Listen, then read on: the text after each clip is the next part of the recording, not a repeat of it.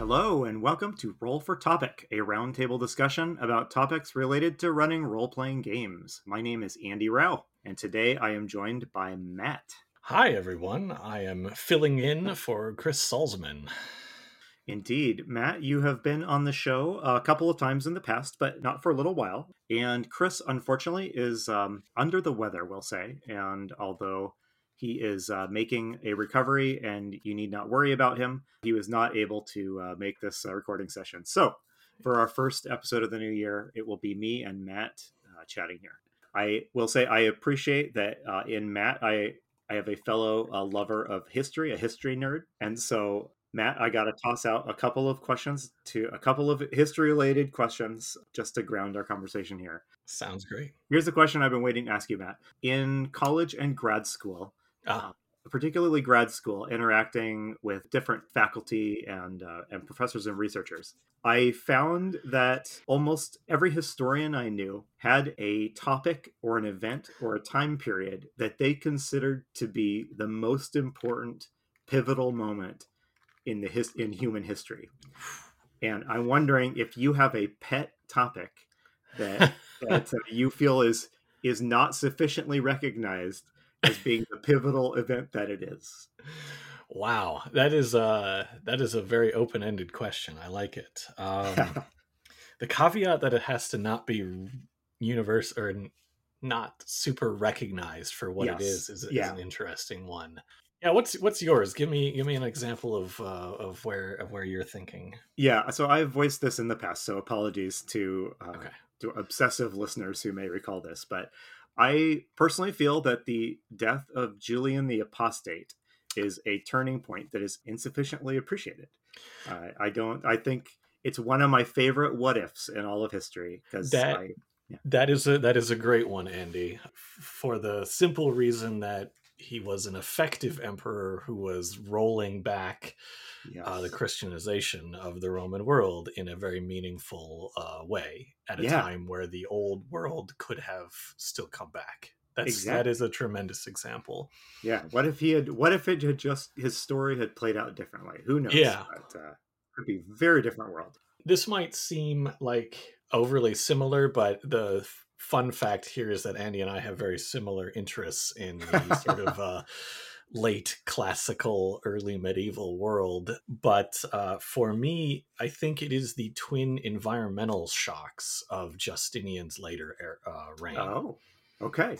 Um, Can you give us the a, a quick rundown? yeah. That? So I think if people have heard about one of these uh, uh, titanic shocks. It is the first appearance of the Black Plague, Yersinia pestis, okay, in the Mediterranean world, which reared its ugly head. Sort of, Justinian had embarked on this. Many historians now feel overly ambitious project to recreate the Roman Empire from its Byzantine uh, uh descent and was astonishingly successful at that until he was derailed. One of the events was this massive outbreak of bubonic plague that killed millions hmm. across the Mediterranean world and took the knees right out of his sort of Byzantine resurgence. The other thing that happened during that era, and probably why the bubonic plague spread so profusely the way it did is that that was a there were there were two consecutive years of massive crop failures um, all across the the near east and and mediterranean world and in in some places they were referred to as years without sun hmm. there was some huge uh, climatic event that took place, and uh, I think the current thinking is that it was uh, a volcano somewhere um, that that erupted and just wiped out the agricultural economic base. Um, and then, boom! Right as you start coming out of that, you get the plague.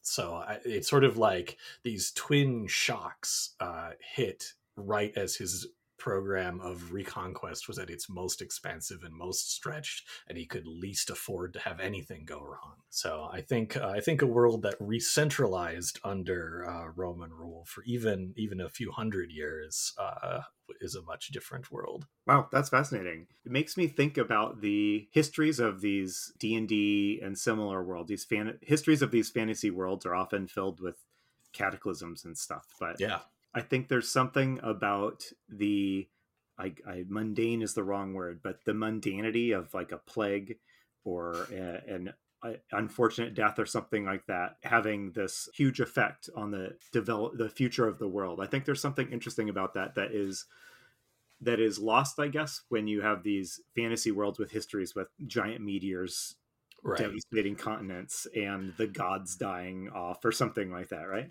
Yeah, in fantasy settings, the catastrophes are personified in some way, right? Yeah. Um, they're given form so that they can be overcome by a doty band of adventurers or the one right. true hero who who learns how to step up and you know it's there's sort of this thing in like a lot of modern fantasy right? Like a lot of people talked about the end of game of thrones like oh it's a climate change metaphor right? Like yeah. because that's the the catastrophe we that is present in our minds. So of course our fiction is going to include some sort of looming s- scenario like that. So yeah i think fantasy for a long time what are you going to do with a plague or two years without sun. Uh, that's a famine. What else could cause those things that yeah. people could actually do something about?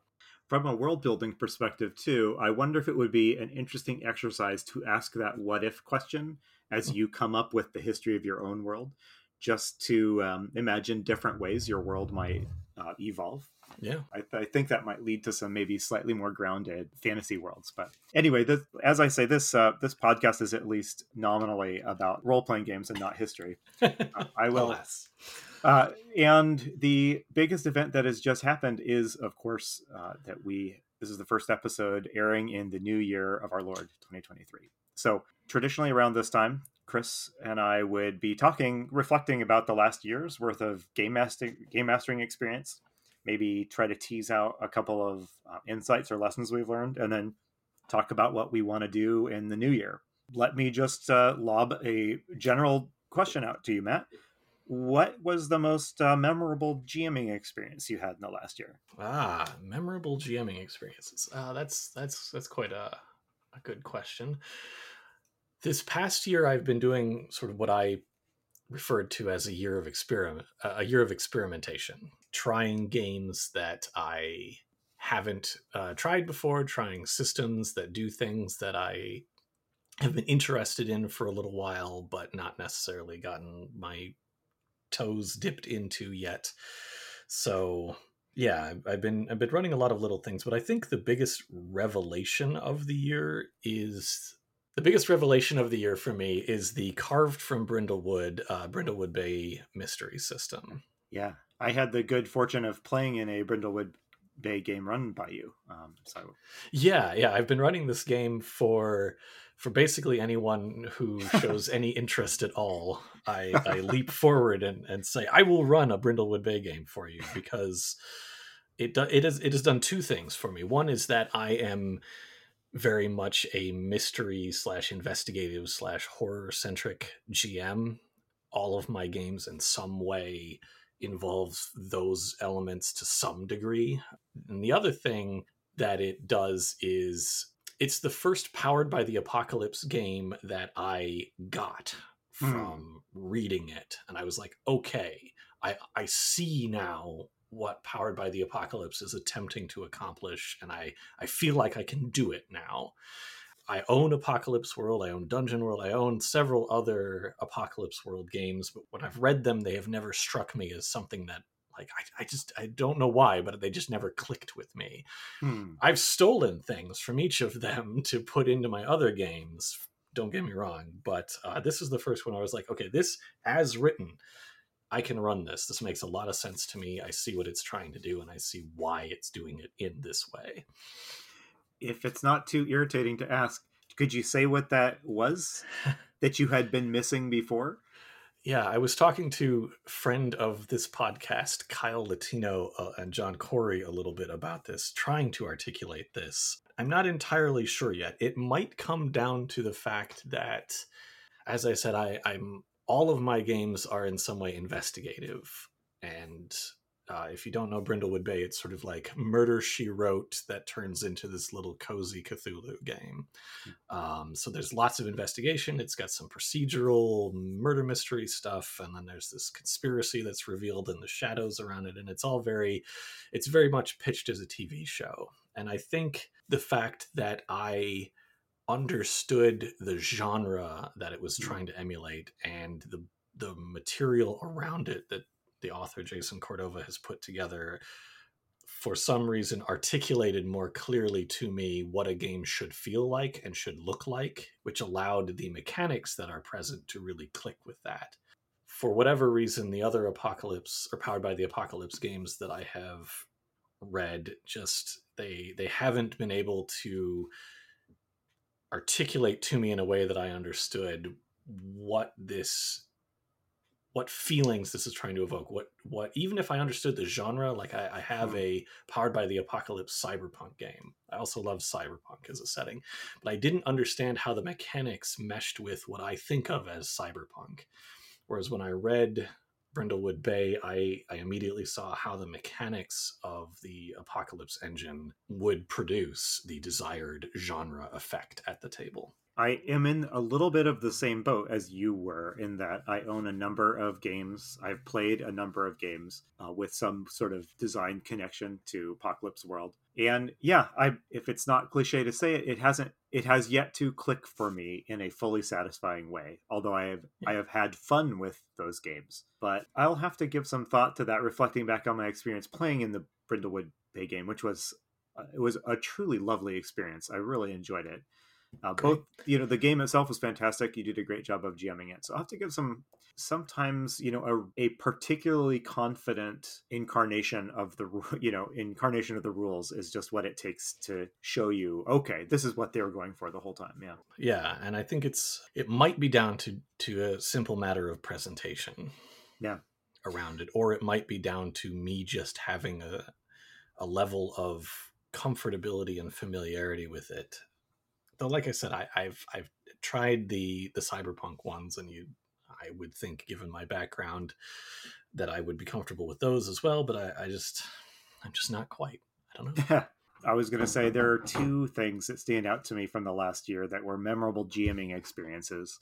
One of them, I think it was early in 2022. It's possible it was late. No, I'm pretty sure it was early this hmm. last year, but Nice. it was running a one shot for a bunch of high schoolers. So eight, eight high schoolers. I was running uh, Savage Worlds, uh, so Savage Worlds game. Yeah, and the what I drew from that experience, uh, I, I probably invested more for that one three or so hour game. I probably invested more emotional energy and prep time than I would invest in, you know, a full campaign for run Wow. Grown ups or whatever. And it was just so out, outside my comfort zone. It, there's a lot of players. I didn't know any of them in advance. You know, I hadn't run games for kids that age in a long time. And the last time I did, I made one of them cry. So- so, uh, and, uh, and, it was also being run, you know, kind of under the supervision of the educators at the school who were you know they're nominally to nominally to keep the game going but also probably to keep an eye on like the the weirdo parent you know running- right, right. What are you a- what are, what are you teaching our children, Andy? right exactly it was a lot of fun it you know it did not go perfectly and i just emerged from it though feeling as if i had just had some of my skills just kind of stretched and challenged in a way that i normally associate with like non-gaming activities you know like like I I had I felt like I had to work for it and that I walked away with it with a a good new experience under my belt. So that was enjoyable. And then the second one I wanted to mention, it just happened a couple of days ago, so it's maybe that's maybe why it figures so large in my mind right now. But over Christmas break, my wife ran a game of Regent of Call of Cthulhu set in the Regency period in England, uh, using the new source book uh, Regency Regency Cthulhu by published by Chaosium. And what was interesting about that, so I was playing in that game with my teenager, and my wife was GMing for the first time in many years, and she didn't know the rules like at all. Mhm. Uh, and here, here's a little gaming heresy I have. The Call of Cthulhu system for decades is it, it's always trotted out as a system that is allegedly simple and intuitive, but I defy anyone to read the combat chapter and tell me that is more intuitive and simpler than like a crunchy than Pathfinder, frankly. Like I didn't even try to teach, you know, to quote teach her the rules in advance, and I didn't. I didn't even give her the Call of Cthulhu rule book. Um, Mhm. You know, it's like well, if I hand my wife this 450 page tome, I mean, it it's going to kill her desire to run this. Uh, yes. so instead, just when a rule thing happened, my wife my wife would just say, "How do we how do we do this?" How do and, we resolve this? uh, and I would whip it up at the table, but I generally simplifying it a little bit because I didn't want to be in a situation where I had to teach people like a complicated system in the Right. middle of a game. We just wanted to. Generally, we just needed to be able to resolve something, uh, Right. and move Coming on. down. And I was gonna say, yeah, yeah, really leaning into or or or forcing yourself to rely on the whole like rulings, not rules. Yeah.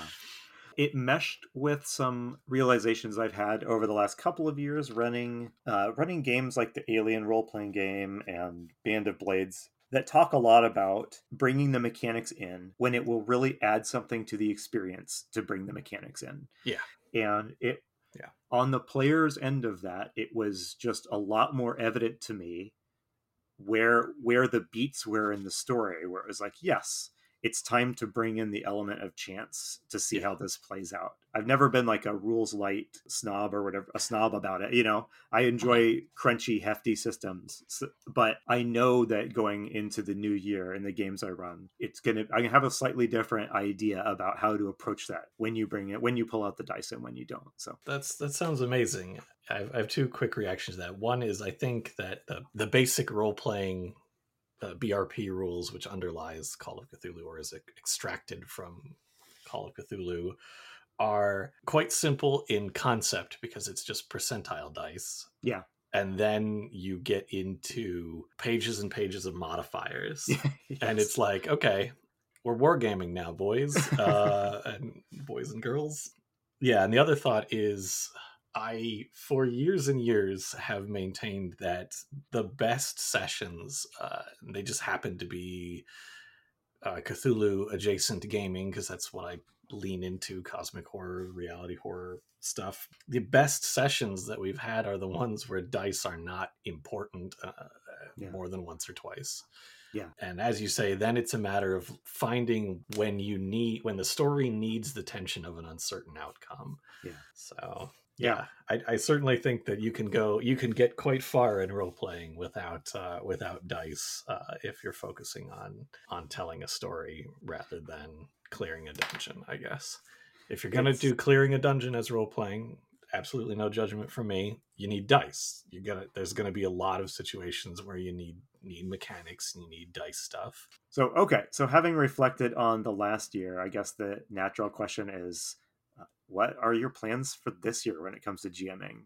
Why don't we start with a topic that's been circling around the game community a lot the last couple of weeks? And there is this kind of challenge or, or resolution or whatever you want to call it going around called uh, Dungeon 23, I think, Mhm. where an awful lot of people that I follow on social media are drawing a like a dungeon room a day or some variant on that. You are not like a D&D GM uh, or primarily. Is that a thing that appeals to you? I- Is there something in there that you have chosen to adapt to like your own GMing goals? Gotcha. Absolutely. I, I I really love the idea, and I think that it is awesome that so many people are going to just spend a little time every day engaging in something that uh, hopefully will be cathartic and and uh, call you know uh, cozy and uh, creative and get them thinking about interesting things that might happen in a dungeon because I, I think after a couple of weeks of designing rooms, you're all, you're almost guaranteed to have run out of of uh, generic things that might Yeah, be happening in a dungeon. Yeah. so I think I think that sort of a challenge is is, is great. I want to see everybody's daily dungeon rooms in like eight weeks. Right. We'll have we'll as you say we'll have gone through all of the stuff that springs to mind quickly, and it Yeah. will it will uh, it will be getting real weird or real bad or something. But Yeah. either way, it'll be more interesting. in a yeah couple months. my my hope and wish for people is that is that a couple of months from now they're they're off in some sort of david lynchian uh, realm uh building the strangest dungeons that anyone has ever seen and i'm sure you know i'm sure that there there's a finite quantity of time that people will actually spend on this i'll be yeah, yeah. very impressed by anyone who who makes it uh the entire year for sure Oh, for sure. Yeah.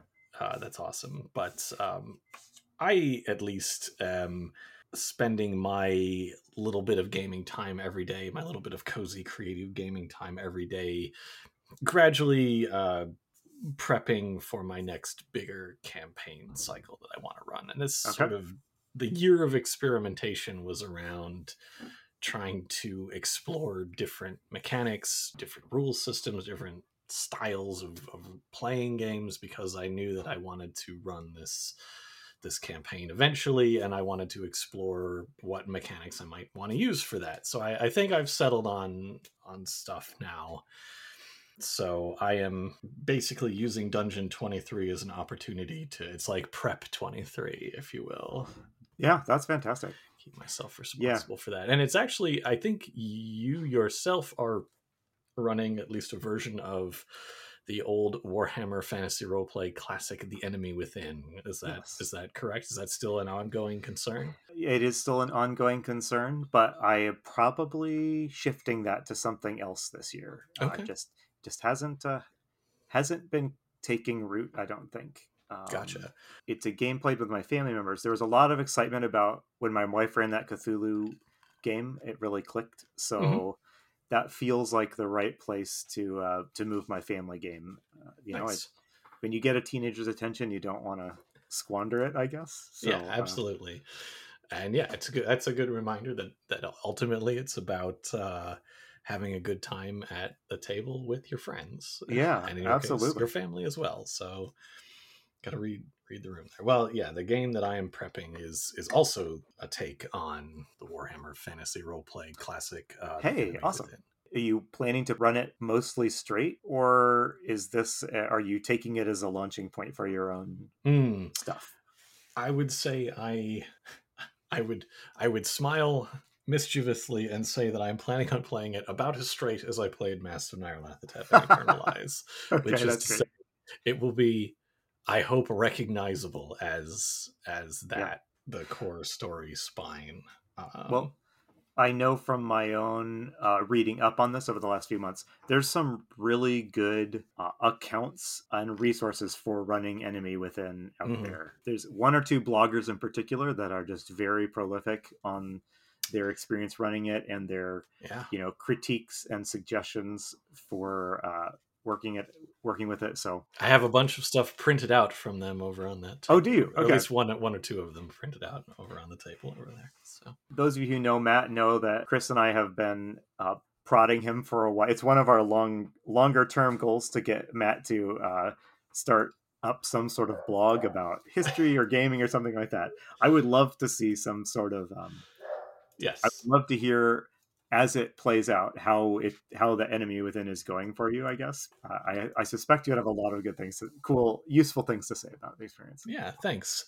Yeah. I have nearly 3,000 words of a review of the Cubicle 7 edition of the product open on my computer that I owe you at some point. that's right yes And we will get there that's fantastic if you're up for for something of that length. And yeah, I I've been trying to post and this year I also plan on finally getting a blog, so I will post these things publicly when I can. But I, I've also, as part of Dungeon 23, at least been posting my updates, and I will post uh, finished preparatory material when it arrives. Okay. So I, I'm Yeah. done with the character sheet now, and uh, uh, that may seem like a weird place to start, but I, I have my reasons. Um, Oh, no, not at I all. Will, I will post the the rules system that I'm using next, I think. Yeah. Is it uh, is it set in that Warhammer world more or less as presented, you know, by Cubicle Kind of. I want it to feel a little more real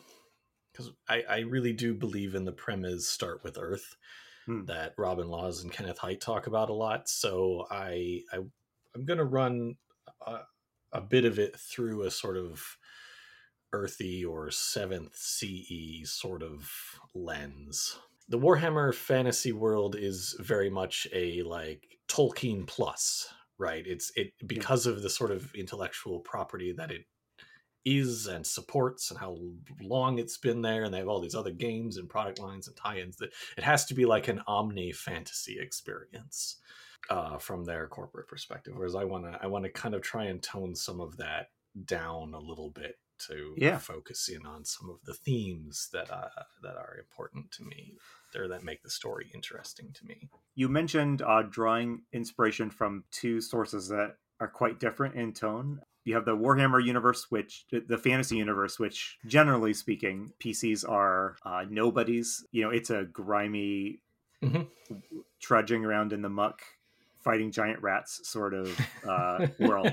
trying desperately not to die while fighting a rat exactly. Yes. And that you mentioned Seventh Sea, which is a my understanding of Seventh Sea is it's uh, much more, I guess, it, empowered and swashbuckly feel. I'm curious, are you taking the enemy within in a more swashbuckly direction, or are you drawing other things from the Hmm. system? I'm hoping to take it in more of a sword and sorcery direction. Okay. So yes, the the player characters will be more powerful than your run of the mill first level Warhammer fantasy roleplay characters. Yeah. But also sword and sorcery characters are a little more fiasco-esque, I suppose, than your swashbuckling hero of Seventh Sea. So I, I want to try and meet a maybe maybe closer to Seventh Sea than than the gritty grit, gritter scene stuff. But I, so I think the sword and sorcery tone is um, really what I'm striving for there. Heroes who are prone to poor impulse control and, and bad decision making under pressure, Yeah. and we'll see if I can pull that off. But uh, but that's certainly the mechanical focus for me. One of the things I bumped into early on in prepping for Enemy Within is you really need to have players that are going to look for ways to get themselves into trouble. At least that Yeah. that's the way to maximize the fun is you have people whose instinct will be yes, Yes. I, like I'm I'm to I'm to try and steal that or I yes, I am to you know do try such and such a a you know poorly advised but fun idea. So yeah, the more cautious and maybe this is a general rule of uh, fantasy role playing in general you know the more the more cautious and um, careful players are the less the less fun they get up to but uh, yeah.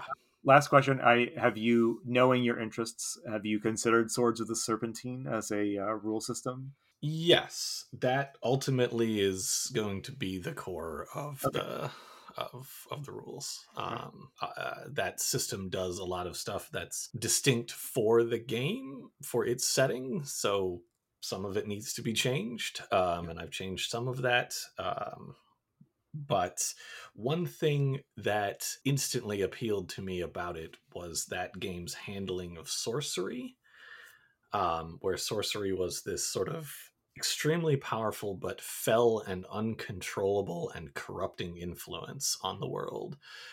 And I immediately thought to myself, gee, that sounds a lot like the ruinous powers in the Warhammer Hmm. Old World. Um, yeah I bet that uh, I bet that these these two things would play really well together, uh, just with some slight reskinning around around Yeah. things, and I, I think they do. I'm quite excited about about that, and, and I'm also excited about that the way that system takes the careful investigativeness, careful, cautious, precise investigativeness uh, from a Trail of Cthulhu sort of environment and gives the players lots of ways to just spend points to cause big, cool, perhaps inadvisable things to happen. yes well i wish you the best of luck in prepping for that and i hope that we'll get some periodic uh, reports or updates I will try my best. As for uh, my 2023 GMing Yeah, plans. I've been trying to keep it um, more realistic. I guess I'm I'm prone to getting excited about really epic project ideas that that are too ambitious for me to actually pull off. So Mhm. I if I got if I had a regular uh, Call of Cthulhu game running for at least the next couple of months with my wife and teenager, I'd be super happy about that.